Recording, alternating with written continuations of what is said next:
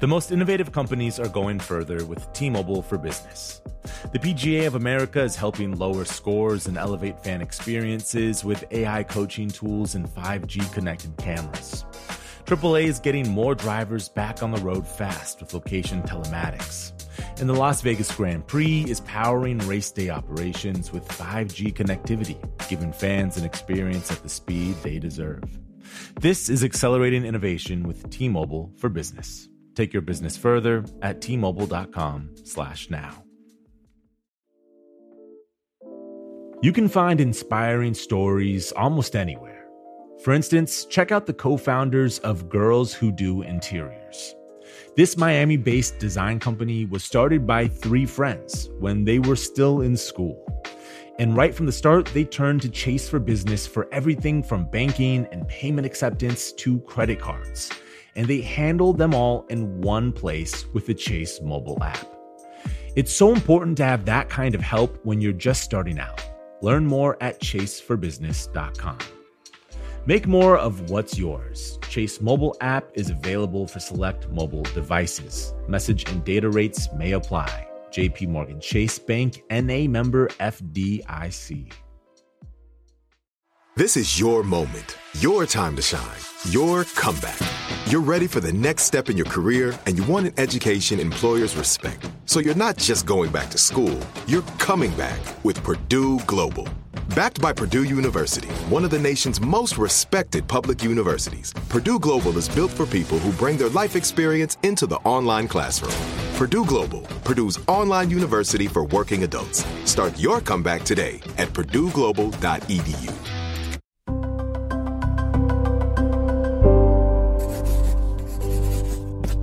Pushkin.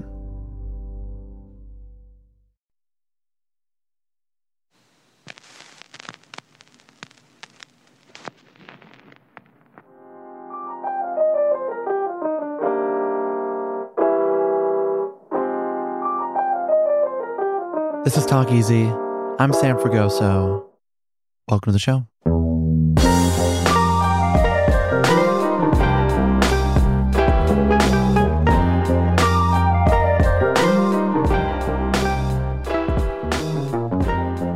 Today, I'm joined by author Jennifer Egan.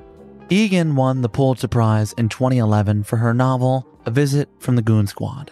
If you haven't read it, it contains 13 distinct but interconnected stories, which are tied together like a Robert Altman film. Her latest is a kind of sibling novel to that book called The Candy House. It's now available to purchase wherever you do your reading. The book opens on tech giant Bix Bouton, who soon goes on to create something called Own Your Unconscious.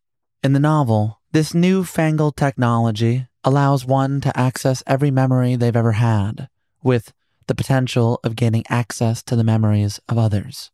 As you'll hear, Egan and I unpack this concept early on in our talk. But we also expand the conversation with Egan's own memories oscillating between her work on the page and her life outside of it. As she says in this episode, chronology is not an organizing principle of this new book. And so, in keeping with the spirit of her writing, neither is this podcast. Instead, we unpack her relationship to time, to her younger self, to her early work, and to her late brother, Graham, for whom I must offer a warning. In 2016, he passed away at age 47 after a long and courageous struggle with schizophrenia. We discuss his life and death in this episode. We also contend with his impact on Egan's work, both in his much too brief time here and in the aftermath of his passing.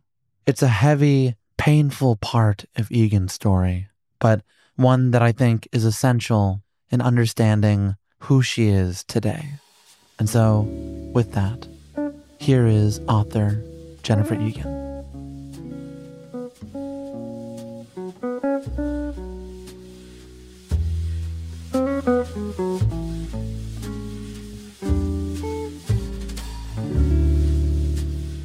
Jennifer Egan, thanks for being here. My pleasure. You have this excellent new book out. It's called The Candy House. It is a spiritual sibling to A Visit from the Goon Squad, which was published in 2010. As for how this book came to be, I, I wanted to start here. You've said in the past, my actual portal into starting anything is always time and place. It's extremely visceral because time and place are even more fundamental than character. I need to feel something in my body. When and where are we? What did you feel in your body that eventually brought you to the page? Well, even by the time I was on my book tour for A Visit from the Goon Squad, I was actually already working on a chapter of The Candy House. And it's one of the more extreme chapters structurally. It's the one that was written originally for Twitter at 140 characters. And it's about a female civilian spy who is trying to infiltrate plotters against America and learn their secrets, which she records through equipment that's in her eyes and her ears. And the time and place element of that worked sort of the way it often does for me, which is that I had a lot of other ideas that really interested me and had for a while. One was writing for Twitter, which seemed like a really interesting possibility as a storytelling device. And another was writing a story in the form of a list, which has always interested me because lists are kind of inadvertent story vehicles. You're a big list maker, right? I'm a huge list maker. I just counted, well, I didn't count. I looked at the number of lists on my iPhone, it's over 800. most of them, I should just say, are are defunct or you know very um, dormant. Let's say. For the record, they're defunct. They're dormant. Yeah, but then they become interesting artifacts, and that's in a way when lists are at their best, in my opinion. But anyway, so I was interested in writing about lists. I was interested in taking a character I had used in a more naturalistic setting and trying to import that person into a more stylized form of storytelling. So all of these ideas were in my head. And they all converged with a sense of the Mediterranean, a kind of archetypal, almost mythological vibe. And that was really where it started, was just this sense of list like bulletins from a spy in that environment. And I just started writing. As for the when and where of this book, for those who haven't read it yet, how do you set the scene? When is a tricky question when it comes to this book because chronology is not an organizing principle. It moves all over the place in terms of the time frame. This is often true for you. Yes, this is true also in A Visit from the Goon Squad. With A Visit from the Goon Squad, I actually thought it would be chronological when I was writing it. I thought it would go backwards. But when I read the chapters in that order, I found that it was very flat and that what was a much better organizing principle was curiosity. So I already knew that the Candy House would also be a chronological. But for each of the pieces in it, we are in a specific time and place. And my portal into those individual worlds, and that's really how I thought of them when I was working on the Candy House. My portal in is that location in time and space. And in the case of the Candy House, the time span ranges from 1965 to 2035. So it's a huge span of time that we're covering, but not in order. It's 1965 to 2035. The opening chapter focuses on Bix Bouton, who appears briefly in Goon Squad and who predicted the impact of social media in that book. How do you explain the sort of phenomenon of him and, and the invention he goes on creating that is really a through line throughout this book. When I wrote about Bix in Goon Squad, where, as you say, he appears very briefly, he predicts in his brief appearance the impact of social media. And that's happening in 1993 when he makes those predictions. And the prediction basically is everyone we've lost will find or they'll find us. When we meet Bix in the Candy House, he has invented social media. He has become a tech icon, you know, a guy everyone knows by his first name. Sort of like a Mark Zuckerberg, Steve Jobs type. Exactly. And that's all happened. He's phenomenally wealthy. He's monetized the internet but he is feeling stuck and actually terrified because he can't find a new idea, a new vision. And he's only 41 years old. He feels like he's exhausted the old one and he has to find something new. he can't. So he goes in disguise because he's so famous. He can't really be a normal person anymore. He goes in disguise to a discussion group of academics at Columbia University, and his goal is just to sort of re enter that student like frame of mind, which he sees as the source of his original ideas and his original insights. And at that discussion group, he hears something that leads him to his next big invention, which, as you say, forms the through line of the book. And that invention is called Own Your Unconscious, which allows people to externalize their consciousnesses in full, meaning every memory and perception they've ever had starting at the moment of their birth, to a beautiful cube for their own perusal and protection. It becomes a hedge against traumatic brain injuries, dementia. There are lots of other reasons you might want to do this. And there's also another thing you can do, which is share that consciousness in whole or in part to a collective in exchange for gaining access to that collective. And the analogy here would be like DNA information sharing. From like a ancestry.com kind of thing. Exactly. You have to give to get. If you want to find out if you have relatives, you also have to offer up your results. So, for example, I've never had my DNA analyzed, but that doesn't matter. Enough people in North America have done this that we are all findable and represented in the data that already exists in that collective database. So the idea is even if you have not uploaded your consciousness, you are findable in that collective.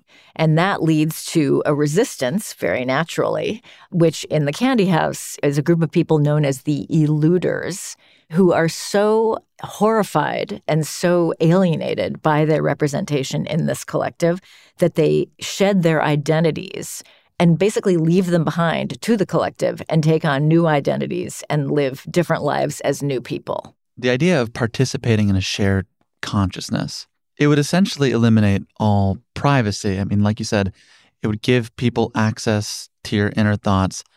It would also, in turn, give you access to other people's most inner thoughts. The book has been described as imagining a world that is moments away.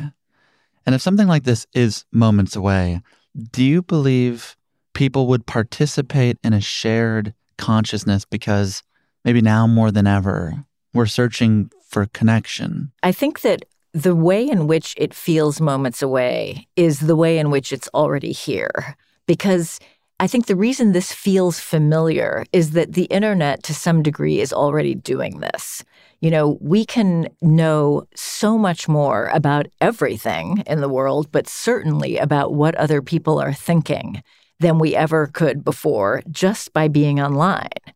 The truth of the matter is, we don't understand the brain enough to do anything like this anytime soon, and probably ever. And what would it even mean? What does it really mean to view someone's consciousness? But the question of whether people would participate, I have a feeling that they would. I even feel like I might participate. You, Jennifer Egan, would? Well, first of all, I would certainly want to externalize my consciousness because I am a curious person. My whole job is to indulge my curiosity about the inner lives of other people. And in order to do that, I rely very heavily on my own unconscious. The ideas that I have as a conscious person are not good enough to write fiction that would meet my standards. So, my whole methodology is geared toward accessing the stuff that I can't consciously think of. And I have all kinds of ways of doing that. I write fiction by hand. I try to write without stopping. I don't read over what I'm writing. It's all about putting aside the analytical part of my brain and getting at something deeper. I'm a big believer in the fact that we all know much more than we realize that we know. When you're writing long form, what happens to you in that process? I think the closest thing I could liken it to is probably improvisation, either musical or theatrical, although I say that having never done either. But I'm starting with a time and a place, and I'm looking to fall into a line of action or narrative that feels alive and then keep pushing in that direction. The goal is just to generate a lot of material so that I can choose among that and pick the best and then try to find its organic shape and through endless revision fulfill whatever that thing seems like it could be. But the bottom line of what I'm looking to be is surprised. Surprised by yourself. Surprised by whatever improvisationally happens. It feels a little like it's not me in control of it, but it can feel kind of transcendent in moments to feel like things are happening on the page that I don't anticipate and am delighted by. Those are great moments that I remember forever. The norm is that I feel like, ugh, this is terrible. I just want to be done. When will I be done writing these five pages or whatever it is I'm trying to do? Once you do get it onto the page, at least when it comes to the pages of this book, there is this recurring conversation around authenticity. How are you thinking about that? Both in this book and in this moment that we're in? I think of authenticity at this point as a kind of construct that is the natural consequence of mediation. And this thinking is not original. A book that had a huge impact on me that I first read years and years ago is called The Image by Daniel Boorstin. It was published in 1961, so before mass media as we know it, before the Vietnam War was televised. Boorstin talks about the fact that mediated experience feels fake. It feels artificial because it is to a large extent. People are creating events for consumption and they're being presented often as natural events. And that artificiality is something that the viewer can detect and it leads to a natural craving for authenticity as a as an antidote to that artificiality.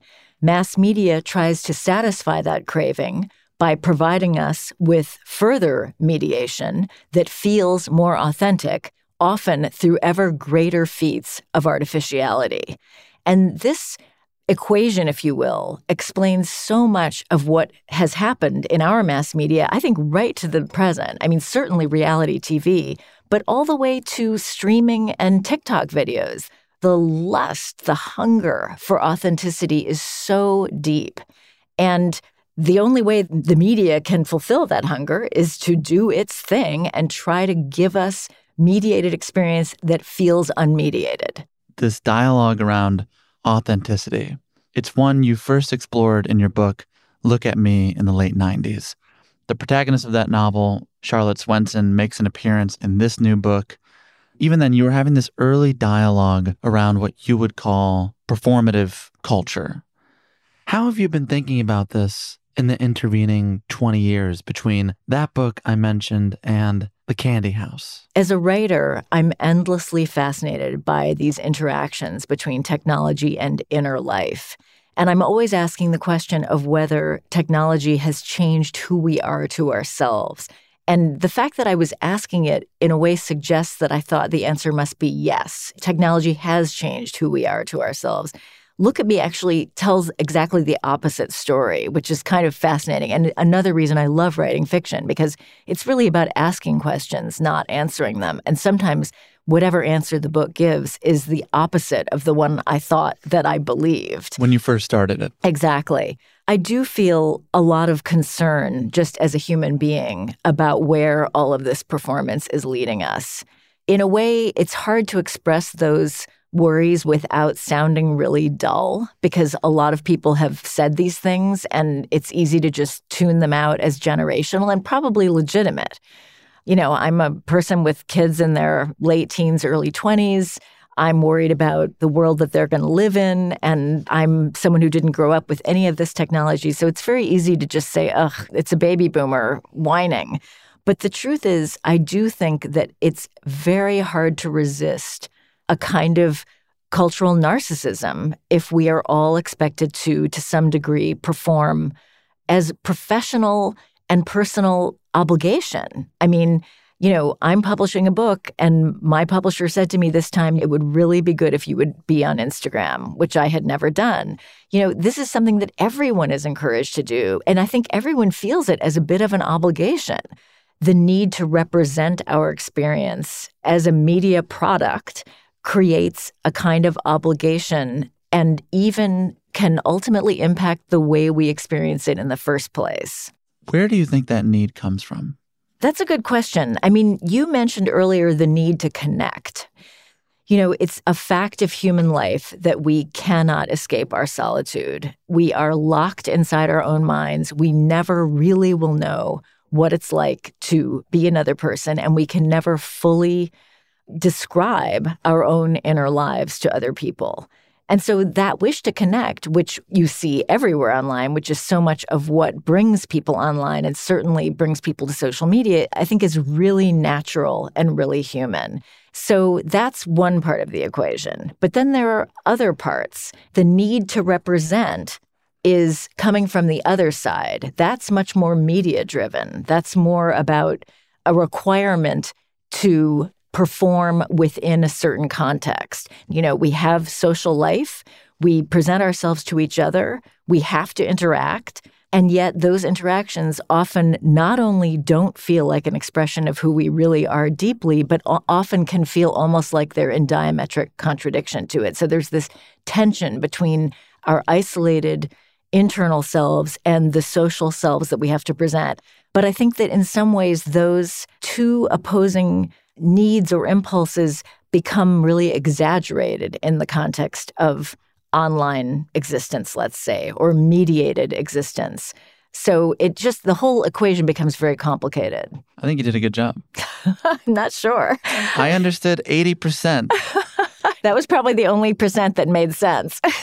the other 20% will edit it out. Oh, good. So okay. It's going to be perfect. You and I seem to have this kinship in self editing. I'm listening for the tape and you're rewriting for the tape.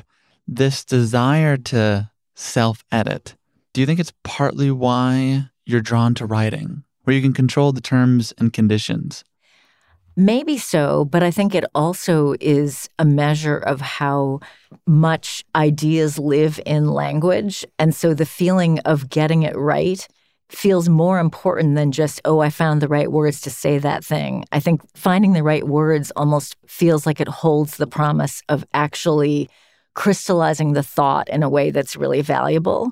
I think that all of that probably is why I write, because I for sure feel that I'm just smarter and a clearer thinker generally in writing than I am in person. I mean, I feel like I'm somehow most myself if I actually have a pen in my hand and I'm just writing things down. Well, can we go to where this belief in writing began, at least as I understand it?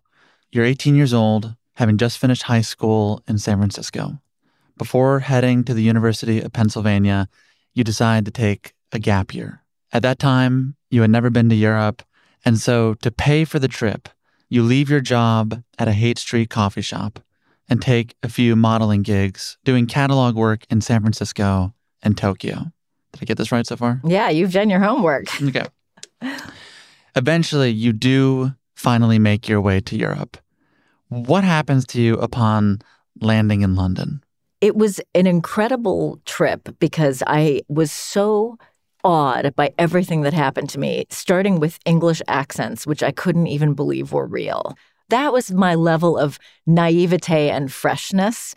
And I found right from the beginning that as I had adventures, writing seemed to be an integral part of the experience. I was always writing in a journal that I had. But I also almost immediately began having trouble. I started feeling really anxious.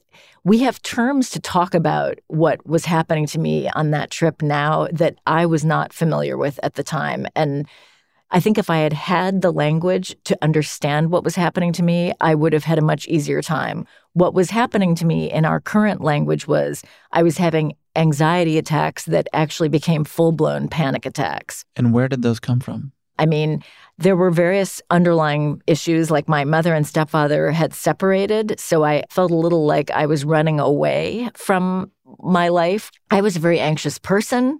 One thing that contributed to my terror was that I worried I was having drug flashbacks and that maybe I had actually destroyed my brain. Because of drugs you had done in high school? Yeah.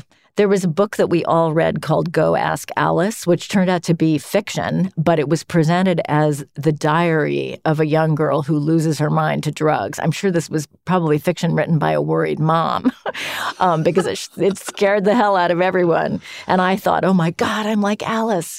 That's an ingenious concept. It was a very effective concept.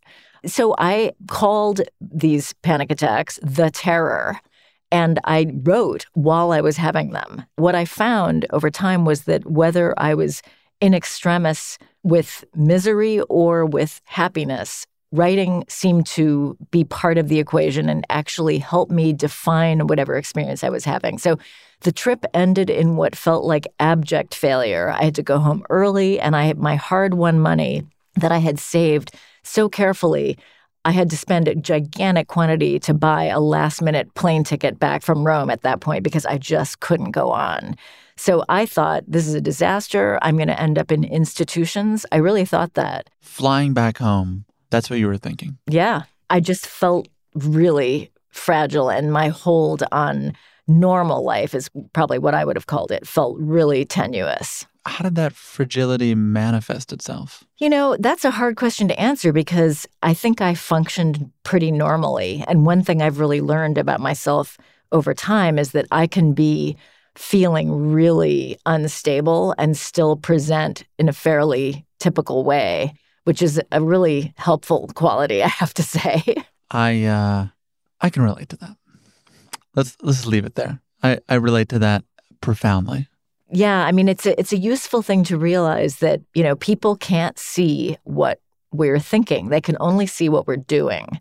I've learned over time that I can be feeling really endangered even by my relationship to the world, but I can just sort of bluff my way through it until I start to feel better. So you bluffed your way through that first year at the University of Pennsylvania. To some degree. I mean, I, I was doing work and making friends, and those are still a lot of my closest friends. So, what was happening to me was real. I was pretending to be normal, as I would have put it, but I was having real experiences. And then what I was afraid would fall away were those experiences. What actually fell away was the feeling of pretending. Do you know when that feeling fell away? I think it was toward the end of that freshman year. First of all, university is a very safe environment compared to where I was before that, flailing around on my own in Europe with a backpack.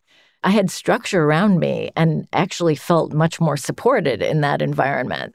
And I just started to enjoy myself, I guess, and, and lost track of this terrified vision of, of my own demise. It just sort of faded away. I think we humans can trick ourselves into really extreme visions and distortions. And I'm still prey to that sometimes. Both good and bad. Exactly. It's in this period at college that you really start to write more and more. And you have this professor, Diana Cavallo, who said of you at that age, from the start, Jennifer's work was extremely vivid and very visual. She honed her craft, and that's what stood out about her. She was willing to do it until it was right. Do you believe that description? I do feel very connected to my younger self.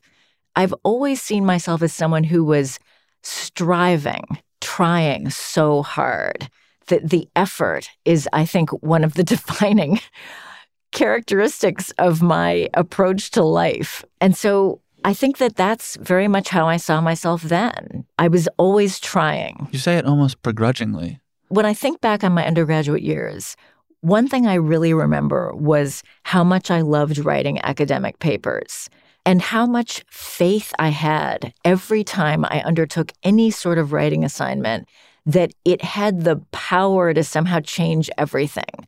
So when I think about my kind of highs as an undergraduate, it was that secret joy of knowing that I sort of had it. I had my argument. Sometimes I did feel a sense of great power in that role. Writing, you know, who knows what, an essay about Milton, but just the joy that I took in writing and there was no way to explain it to anyone. And it also didn't really last because there was always a kind of counterpoint between that and the really visceral self doubt. And of course, the other side of the coin of loving to write and feeling empowered by it is the feeling of not being able to do it well enough, which is a terrible feeling. But that secret joy of doing it well was really a discovery. So, as a young person, you're talking about having this great power while writing papers on Milton. In that period in college, and, and eventually you go to grad school in Cambridge, how are you thinking about the woman you want to become? I definitely knew that I did not want to be part of sort of a, what I would call kind of an old fashioned marriage, which my mother and stepfather had for a while. My mother actually went back to work um, when I was in high school and opened an art gallery and had a whole career doing that. You know, my stepfather, my first stepfather, was a very charismatic guy, and their lives revolved a lot around his needs, wishes, professional desires, and and personality. I grew up for sure thinking I'm not going to be in someone's orbit like that ever.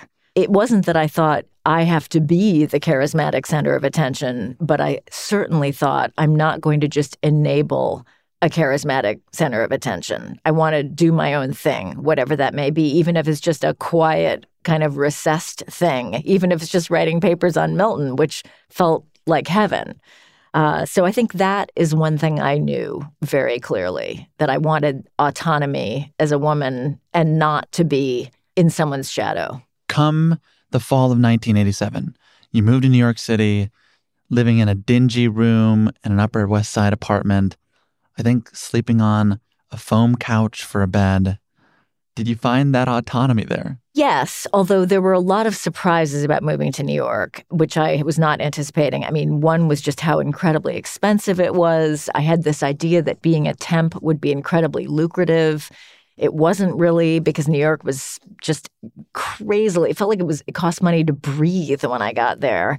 You thought New York was going to be inexpensive? Only someone who had never really spent much time there could think that, right? Or someone from San Francisco. exactly. And so there was a lot of discomfort about that early period in New York, partly because I had written a dreadful novel that I hoped would be great and no one liked it. I wasn't even back to square one. I was behind that because I had been writing better in college than I was writing two years later. You had regressed. I had regressed. And also my friends from college had all started jobs and were or or were in grad school and were two years further along in their lives. Whereas in a way I had taken a kind of hiatus I was the spazzy, needy newcomer who was sort of flailing around and not necessarily someone anyone wanted to spend a lot of time with. Is that really how you saw yourself? I think that's a pretty accurate description of what I was like at that point. Spazzy and needy. A little. Yeah. And also, I had no support system in New York. I had no family there or even on the East Coast. But that being said, I was forging my own way. My mother was very much in my corner, but my father was extremely skeptical of what I was doing. You know, he had, his father was a cop and he had become a lawyer. And I think in his mind, that I was his oldest child. And I think he felt anxiety that I was sort of slipping back. And I felt that anxiety, of course. So there were lots of reasons to walk away, but I never even considered it. And that has to be due to some sense that I was making progress on something. And maybe that something was being an autonomous adult and forming my own way of living. Maybe that something was also the part time jobs you had at the time. Yes. Well, the most interesting was certainly being a private secretary to a countess. Uh, although she was American born, but she had lived in Spain. She had been a spy she was a very difficult personality who only just passed away. So she lived until she was almost 100. This was Aileen? Aileen, the Countess of Romanones, who was pretty famous in the 80s and I guess early 90s for a series of books that she wrote, taking certain liberties with the truth, as she was the first to admit, about her experience as a spy with the OSS originally during World War II and then afterward for the CIA. So she was a real personality. What does that mean? Well, she was just a really extreme lady. She was colorful, well spoken, but prone to anger, very little self control in that way sometimes. She could be really abusive, verbally abusive to Do me. You, do you still have a insult rattling around in your head? Yeah, she used to call me low class. I mean, by her standards, I was, in the sense that she had spent her adult life in among the Spanish aristocracy. by her standards, we all were. Yeah, it's true. She claimed that I ate too much garlic. Well, from her point of view, any garlic was too much. She called it a low class thing. But the bottom line is, she paid me enough to live on, and I only worked from 1 p.m. to 6 p.m. And in New York City, that was a big deal. So I owe her a lot. She was actually very fond of me. And, and the fact that she was still so abusive, it really tells you what it would have been like if she hadn't been fond of me. But she was wild. She was very right wing, friendly with people like Malcolm Forbes. She was very friendly with the Reagans. Ronald Reagan was the president then. Nancy Reagan was a close friend of hers. She was around a lot. This was just a slice of New York life that I never would have glimpsed. Do you start to find your voice as a writer around that time? Yes. I was taking a writing class with someone named Philip Schultz, who was actually a Pulitzer Prize winning poet now and was teaching out of his living room then. And I started bringing in work, which was really weak. What did weak writing look like to you? Weak writing meant that there was no emotional force to it. I, there was no connection. It's what I would now call having no voice and being a little dead. And I have a writing group to this day that I bring work into all the time. And part of what I'm trying to find out is just exactly that. Is it alive? And there was no life in what I was doing in, in those early months in New York. But trial and error is an amazing teacher. And hearing what was wrong and also f- hearing little moments that were right helped me to reconnect with that part of myself that was able to generate material that actually did have some life to it. We'll be right back after a quick break.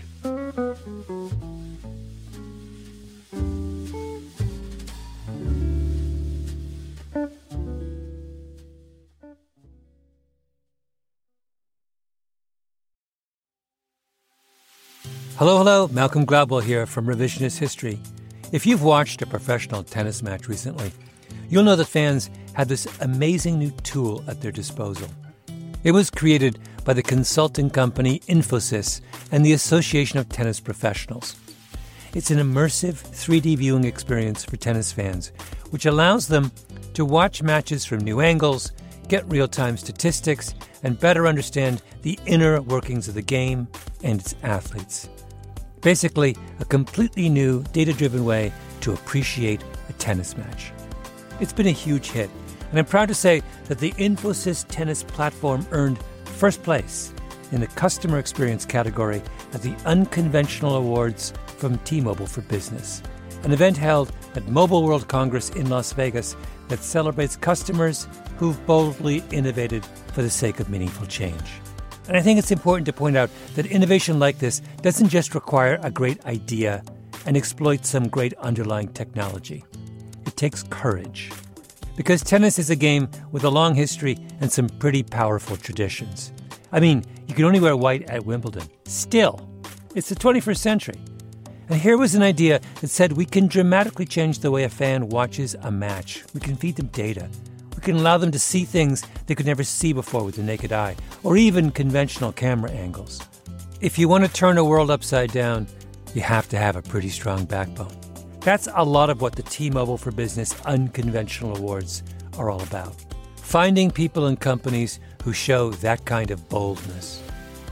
I encourage you to enter. It's a fantastic event and a great way to be recognized for your brave, outside the box thinking in front of the industry's most influential leaders, and an even better way to say, I told you so. You can enter by July 31st at tmobile.com slash unconventional awards.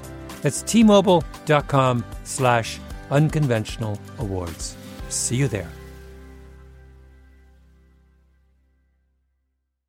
Small business owners, this one's for you. Chase for Business and iHeart bring you a new podcast series called The Unshakables. This one of a kind series will shine the spotlight on small business owners like you who faced a do or die moment that ultimately made their business what it is today. Join hosts Ben Walter, CEO of Chase for Business, and Tanya Nebo, a lawyer and business consultant, on these storytelling journeys of trials, tribulations, and triumphs that hinged on a single event, a split second decision, or even a stroke of luck. Whether the story is about a warehouse going up in flames or a former partner stealing a whole roster of clients, each episode will showcase the grit, determination, and resourcefulness a small business owner needed to turn a pivotal situation into a springboard for success. Listen to The Unshakables now and learn more at chase.com slash business slash podcast. Chase, make more of what's yours. Chase mobile app is available for select mobile devices. Message and data rates may apply. JP Morgan Chase Bank NA member FDIC. Copyright 2024 JP Morgan Chase and Company. L A S I K, LASIK.com. Have a ton of questions about LASIK? You're not alone. That's why we created LASIK.com. One place where you can go to find every answer to every question on your mind. Like, how much does LASIK cost? How long does recovery take? How do I find a doctor? If you've been thinking about LASIK, go to LASIK.com now. Yeah, LASIK.com. Easy to remember, so you know where to start. L A S I K, LASIK.com.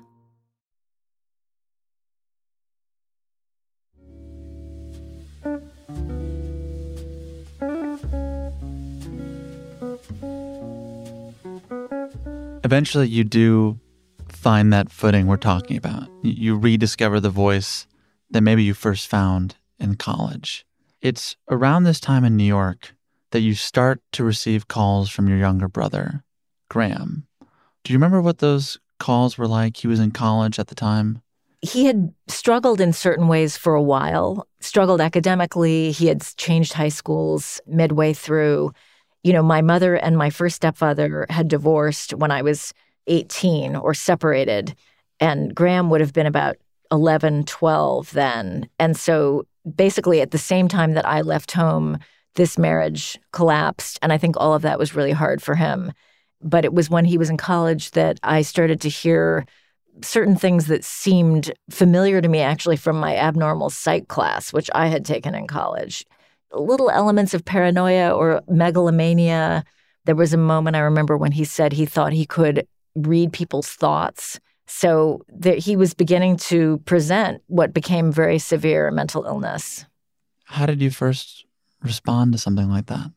I couldn't see it, even though I had all the tools to see it. He was such a magnetic person, so impressive, incredibly handsome and athletic, well spoken, kind, that it was really hard to believe that he could be seriously mentally ill. And even though he was in therapy, and you have to wonder why these therapists didn't get the picture, I didn't know what I was seeing. That's the bottom line. You described him as deeply funny. And you two, every now and then, would bat around this idea of writing a script together, right? Yeah, we wanted to write a script about him. Uh, and it would be about the crazy and often hilarious things that his mental illness caused to happen. It was wonderful to laugh about that stuff, but it was almost like, you know, a party that everyone's having a good time at, but in the end, we all have to go home to different places.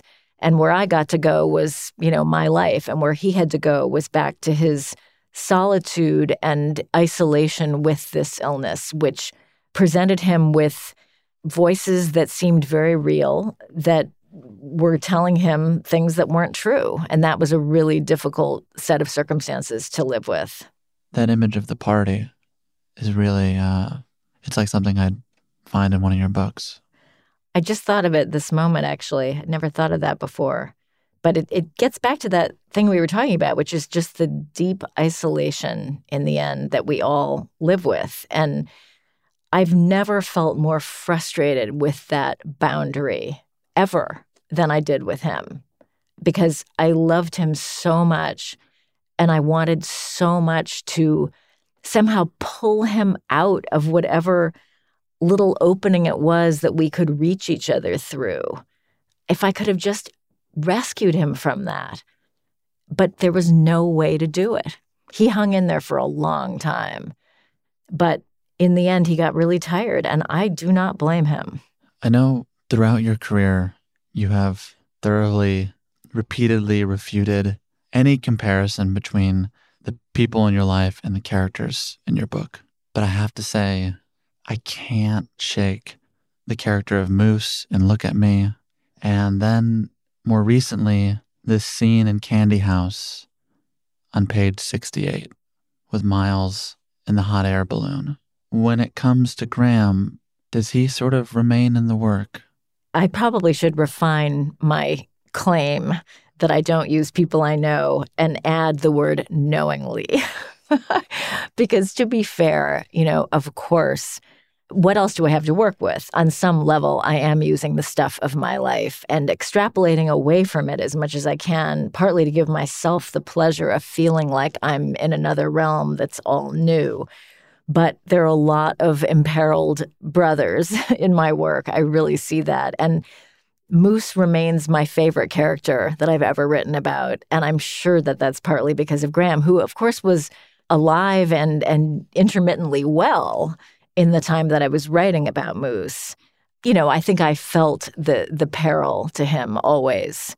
I do feel that affection for Moose. I think you're you're quite right. You know, he's there always. He's certainly always in me and in my thoughts, not just unconsciously, but consciously. Well, let's go to the work. This is page 68 of The Candy House. Miles, a once esteemed lawyer in Chicago whose life has gone astray for a variety of reasons, finds himself up on a hot air balloon. By the time the sun nudged at the mountaintop, we were high above the desert. It felt strange to be in the open air at such a height the intermittent hum from the balloon's burner wasn't like an engine noise, and I could hear birdsong from below.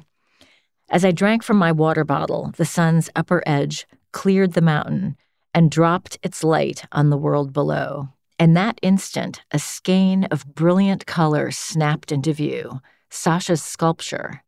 From the ground, it had seemed a hodgepodge, but from my new height, it acquired structure and logic like random scribbles aligning into prose. Skipping lines of color raced through the desert, skittering and twisting, backtracking, thickening, then scattering almost away, a skylarking utterance of surpassing joy that rushed up from the land and encompassed me. Where the sculpture gave way, the desert looked empty. Tears broke in my eyes, and I pulled down the bill of my cap. Look, I said to Drew, look what she did. Drew, too, appeared spellbound. I can't believe I've never seen this at sunrise, he said. As I gazed down, reading Sasha's buoyant testimony, my mind broke free like our hot air balloon lifting away from the earth. From my new height, I saw my life with brute simplicity, my overweening pride and contempt, and then my failure, so much failure, failure everywhere I looked. I had tried, Lord, I had tried, but it wasn't enough. It was nothing. My children were grown and whole and didn't need me, were perplexed by me, I often felt. I was alone, had been ebbing away for years in a purgatory that seemed from this height more dire than death. There was nothing to go back to. Tears muddled my vision, blurring Sasha's sculpture. Each time I blinked, its colors winked back at me in code. Here, now, enough. Go. I seized one of the braided steel cables and hoisted myself over the basket's edge, a mix of cold and warm air splashing around my dangling legs. For a fraction of a second, I balanced there, my mind vacant with hypnotic purpose. Then I let go. There was a brief, horrifying drop, my body beginning to accelerate, and then something, the crook of an arm, it seemed, caught me under the chin and clamped my head against the side of the basket. I cried out, choking and flailing from my neck. Gravity gulped at my legs and seemed about to tear my body from my head when I felt whoever was holding me begin to tip out of the basket. Then a metal hook, or brace, caught me under my left armpit and jerked me up and over, flipping me backward into the basket, where I smashed head first on the bottom. My skull plate juddered, and a rush of metal singed my mouth and nose and eyes.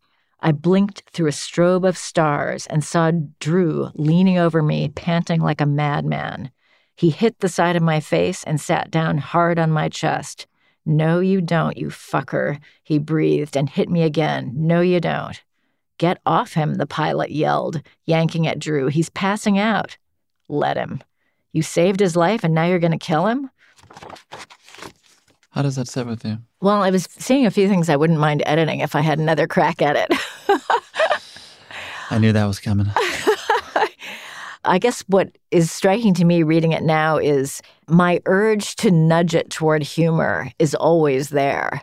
And so that final moment where the the balloon guy is like, you, you almost you almost got killed trying to save this guy, but now you're basically trying to kill him. That urge in me to find the humor is always present, and that's Graham too. Like he was, that was him. You know, the the willingness to laugh about the most extreme and even you know deeply painful things was something that we shared. Something you laughed about. To go back a second, in 2006, you published a book called The Keep. But when you first started writing it, you had a whole lot of trouble because you couldn't find the right voice for the book. And when you finally cracked it, you explained how you did it to Graham. And you had this conversation about voices that feels both human and funny in the way that you're describing. Well, yes, because what happened as I was struggling to find the voice for this book. And that often happens to me because my books are so different from each other that I carry a little bit of a hangover from the previous book, which is often very ill suited to whatever the new material is. So I was trying to write a gothic novel or just get into a gothic vibe, let's say.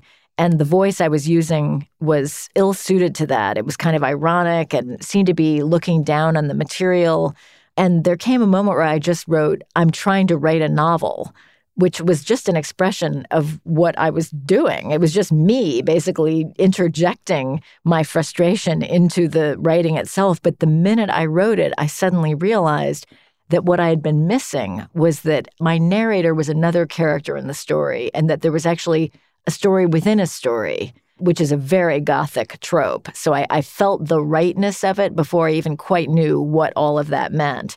And it turned out that the I is a prisoner working on the gothic story in a prison writing class. And that insight was just critical to the whole thing.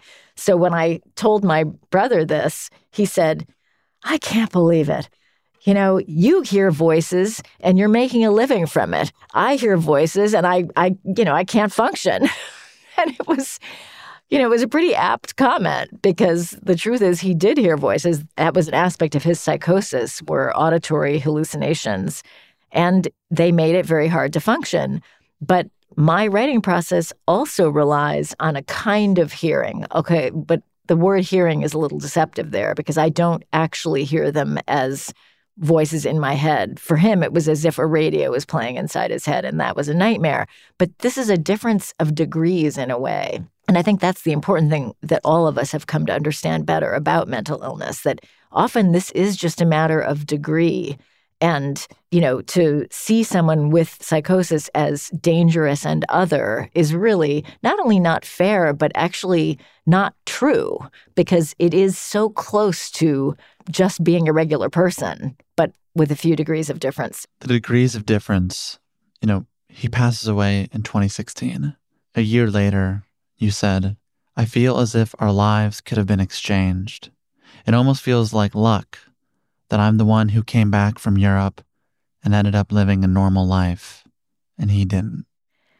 I think it is luck. It's not almost.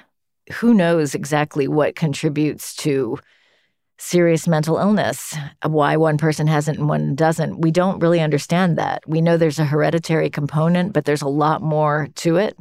It is luck. You know, why does one person have uh, a substance issue and one person not? You know, my father struggled with alcoholism. I feel so lucky that I didn't inherit that particular piece of DNA obviously i'm not you know i'm not some shining example of, of, perfect mental health. I've struggled with panic attacks and all the rest of it but basically i've been pretty mentally stable.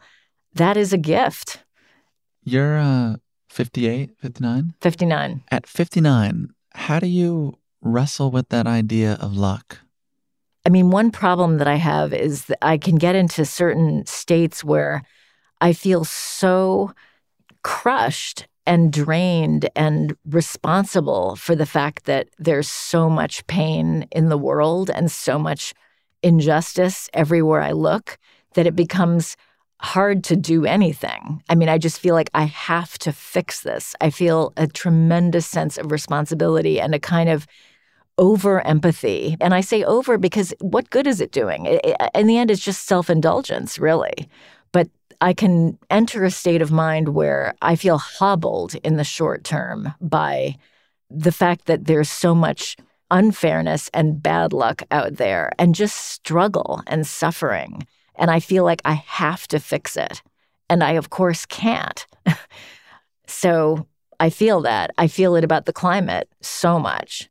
There are moments where I feel like I just have to pick up every piece of litter I see. I cannot let it lie there. I have to leave these spaces cleaner than they were. Well, I guess that is wrangling and wrestling with my own good luck, how to share it, how to fix what I can, how to not be debilitated by the sense of other people's pain that I can't solve, how to keep functioning, sort of getting better at what I do and using whatever power or capital I have to try to fix what problems I can while I'm here. I think very explicitly in those terms. And I think, you know, it's my duty. um, we're making eye contact now. we have been the whole time, but I'm thinking about it, trying to sort between uh, what you're saying and what you're thinking. Well, you can't know what I'm thinking. but I will tell you, it's what I'm saying. Actually, that's not true. Do you want to know what I'm thinking? Yeah, I do. I'm thinking that this interview is so intense, and I had no idea what I was getting into when I walked into the studio. Is that a bad thing? No, I just feel, I just hope that it's not too revealing of me. It feels like it kind of is, but whatever. You're drawing from the public record, so it's not like you're revealing anything that I haven't revealed. What's the fear? I guess the fear is that I'm not in control of what this ends up sounding like. But I also don't mind it because that's an adventure in and of itself. And I like adventures.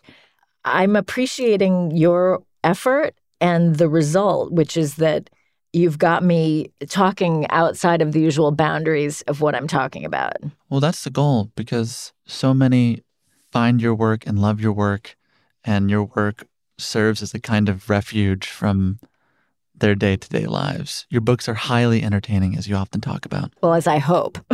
yes, you, you talk about and you hope, and they are. And I think the goal of this, now we're getting very meta, is that people understand the person that made the thing that they love. Fair enough. I'll shut up now. Okay. this idea that your life with Graham could have been exchanged. Thinking about that trip when you went to Europe, but eventually did come back and go to college and sort of move away from that feeling of mania that you felt.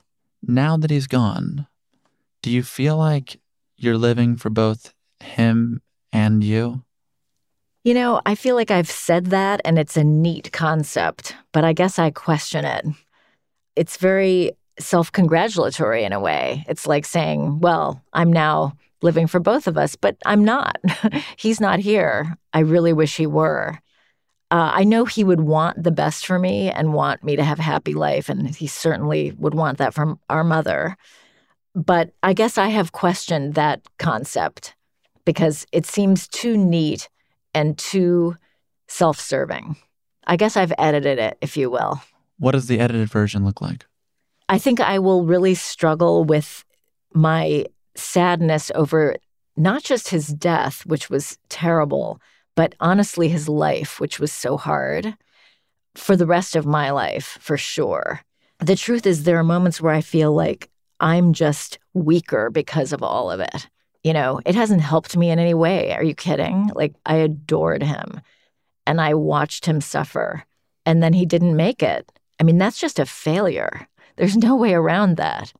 There's no there's no rosy aftermath in me wandering off to the sunset like living for both of us. It's just bad. How do you live with that failure?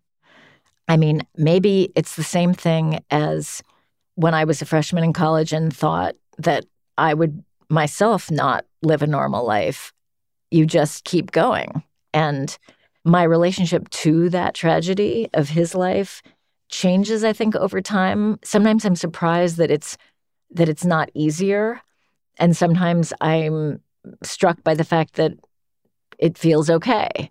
So it's just another factor to contend with. But I think as we get older, all of us have more and more of these. And I think more and more that the the real challenge of living a long life, which I really hope to do, is being able to metabolize really serious loss. And I ask myself, you know, can I do that? I'm having a lot of trouble just metabolizing this one loss. We'll see. But I have a feeling that I can. Do you think part of the way that you can is through writing? Without question. It's the I think it may be the only way that I can, actually. I am looking to find things I haven't seen and give myself that sense of discovery, which is so much what makes writing a joy. Just that feeling of being lifted out of my life into another world, which is, I think, one of those basic human longings. To me, that describes writing. That's what it is like. Not that it's that way every day or it's always so happy, but that possibility of actually passing through a membrane into another world is is what I do it for. As we close, can we go to a passage in Manhattan Beach where I think you describe this breaking through a barrier pretty well? So in Manhattan Beach, Anna, uh, Anna Kerrigan, um, one of my protagonists, is trying to have an opportunity to become a diver at the Brooklyn Navy Yard, and she's being given a test. But the test is very much rigged against her. She's expected to fail the test because no women dive at the Brooklyn Navy Yard. She's now wearing a 200 pound diving suit that is very painful to have on her body, and she's being presented with a new challenge. Greer appeared in front of the face opening. You can stop walking, he said gently. He looked worried. She supposed her expression must be contorted. Anna raised the object to where she could see it a rope elaborately knotted. She rearranged her hands in the three fingered gloves, pinky and ring fingers in one slot, pointer and index in a second, thumbs in the third, and pushed against the knot with all ten fingertips. Through the hot, slightly damp insides of the gloves, her fingers explored its contours, and the pain in her shoulders felt suddenly at a remove. There was an area in every knot that would yield when you pushed on it hard and long enough. Anna closed her eyes, her hands delivering her to a purely tactile realm that seemed to exist outside the rest of life. It was like pushing through a wall to find a hidden chamber just beyond it. She felt the knot's weakness, like the faint, incipient bruise on an apple, and dug her fingers in. Loosening a knot always seemed impossible until it was inevitable, Anna knew this from years of rats' nests and cats' cradles, shoelaces, jumping ropes, slingshots, things children on the block had always brought her to unscramble. The knot made a last clutching effort to preserve itself, its reluctance to yield making it seem almost alive. Then it surrendered, the cords loose in her hands. That sounds a lot like writing. Actually, to me, that's more like revising because revising is always problem solving, which is what makes it such a pleasure. And I always, you know, you have that feeling that you're moving in the right direction. The line, it was like pushing through a wall to find a hidden chamber just beyond it. Maybe that is editing and revising. In fact, this whole podcast has included a whole lot of editing and revising. True, but that one part I would say, pushing beyond to a hidden chamber, that's more like writing. And I think that this podcast has had a few of those moments as well, at least for me. like, whoa, where am I now? Okay, here we go. well, whatever the medium may be, I thank you for pushing past those walls again and again and for sitting with me today. Jennifer Egan, thank you very much. My pleasure. Thanks for having me.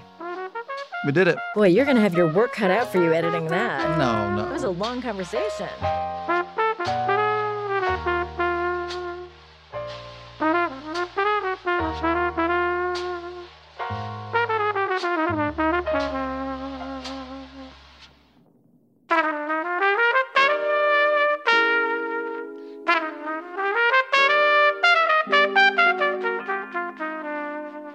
And that's our show. Special thanks to Katie Monahan, Mia O'Neill, Simon and Schuster, and of course, Jennifer Egan. You can purchase her new novel, The Candy House, wherever you get your books. If you'd like to learn more about her and her work, visit our show notes at talkeasypod.com. If you enjoyed today's episode, I'd recommend past conversations with writers like Jhumpa Lahiri, Elizabeth Gilbert, George Saunders, Margaret Atwood, Roxane Gay, Richard Powers, Michael Lewis, Anne Lamott, Ocean Vuong, Claudia Rankine, and Gloria Steinem. To hear those and more Pushkin podcasts, listen on the iHeartRadio app, Apple Podcast, Spotify, or wherever you like to listen. You can also follow us on Twitter, Facebook, Instagram at TalkEasyPod. As always, this show would not be possible without our incredible team. Talk Easy is produced by Caroline Reebok. Our executive producer is Janik Bravo. Our associate producer is Caitlin Dryden. Today's talk was edited by Caitlin Dryden and mixed by Andrew Vastola. Music by Dylan Peck. Illustrations by Krisha Shenoy. Video and graphics by Ian Chang, Derek Gaberzak, Ian Jones, Ethan Seneca, and Layla Register. Special thanks to Patrice Lee, Kaylin Ung, Paulina Suarez, and Shiloh Fagan. I'd also like to thank the team at Pushkin Industries, Justin Richmond, Julia Barton, John Schnars, Carrie Brody, David Glover, Heather Fain, Mia LaBelle, Eric Sandler, Nicole Morano, Maggie Taylor, Morgan Ratner, Maya Koenig, Carly Migliori, Jason Gambrell, Malcolm Gladwell, and Jacob Weisberg. I'm Sam Fragoso. Thank you for listening to Talk Easy. Before we go, I uh, just want to say the names of the 10 people who passed away this past weekend in Buffalo. I don't have the language to articulate how I'm feeling or try to capture how any of us are feeling. I, I, I don't have that yet. If you know this show, you know that we are not afraid to have challenging, painful conversations about race in America. We've been having them since I started this show in 2016. We will continue to have them later this summer, and I hope in doing so, continue to honor the lives we lost last weekend. Those lives were Celestine Chaney, Roberta A. Drury, Andre Mackniel, Katherine Massey, Margus D. Morrison, Heyward Patterson, Aaron Salter Jr., Geraldine Talley, Ruth Whitfield, and Pearl Young. I'll see you back here next Sunday with a new episode. Until then, stay safe and so long. The tradition of breaking tradition continues with the return of the unconventional awards from T Mobile for Business at Mobile World Congress. This is an event that celebrates innovators whose bold actions took their industries to new places. If that sounds like you and you're a T Mobile for Business customer, enter today. If you win, you'll be publicly honored among some of the most influential leaders in industry, and me, I'll be there too. Enter now at tmobile.com slash unconventional awards. See you there. It's the Kia Summer Sticker Sales Event, so give your friends something to look at, like a B&B with an ocean view, an endless field of wildflowers, or a sunset that needs no filter. Make this a summer to share and save with a capable Kia SUV or powerful sedan. See your local Kia dealer or visit kia.com to learn more. Kia, movement that inspires. Call 800 334 Kia for details. Always drive safely. Sale applies to purchase of specially tagged 2024 vehicles only. Quantities are limited. Must take delivery by 7824. Smart journalism. Fascinating topics. Words that describe CNN's podcast, The Assignment with Audie Cornish. Last year, the Army missed its recruitment goal. It had 65,000 spots to fill and came up 10,000 short of that target. Why is it so hard to recruit? How's the Pentagon responding? And how are the voices of service members on social media shifting the balance? Listen to The Assignment with Audie Cornish wherever you get your podcasts.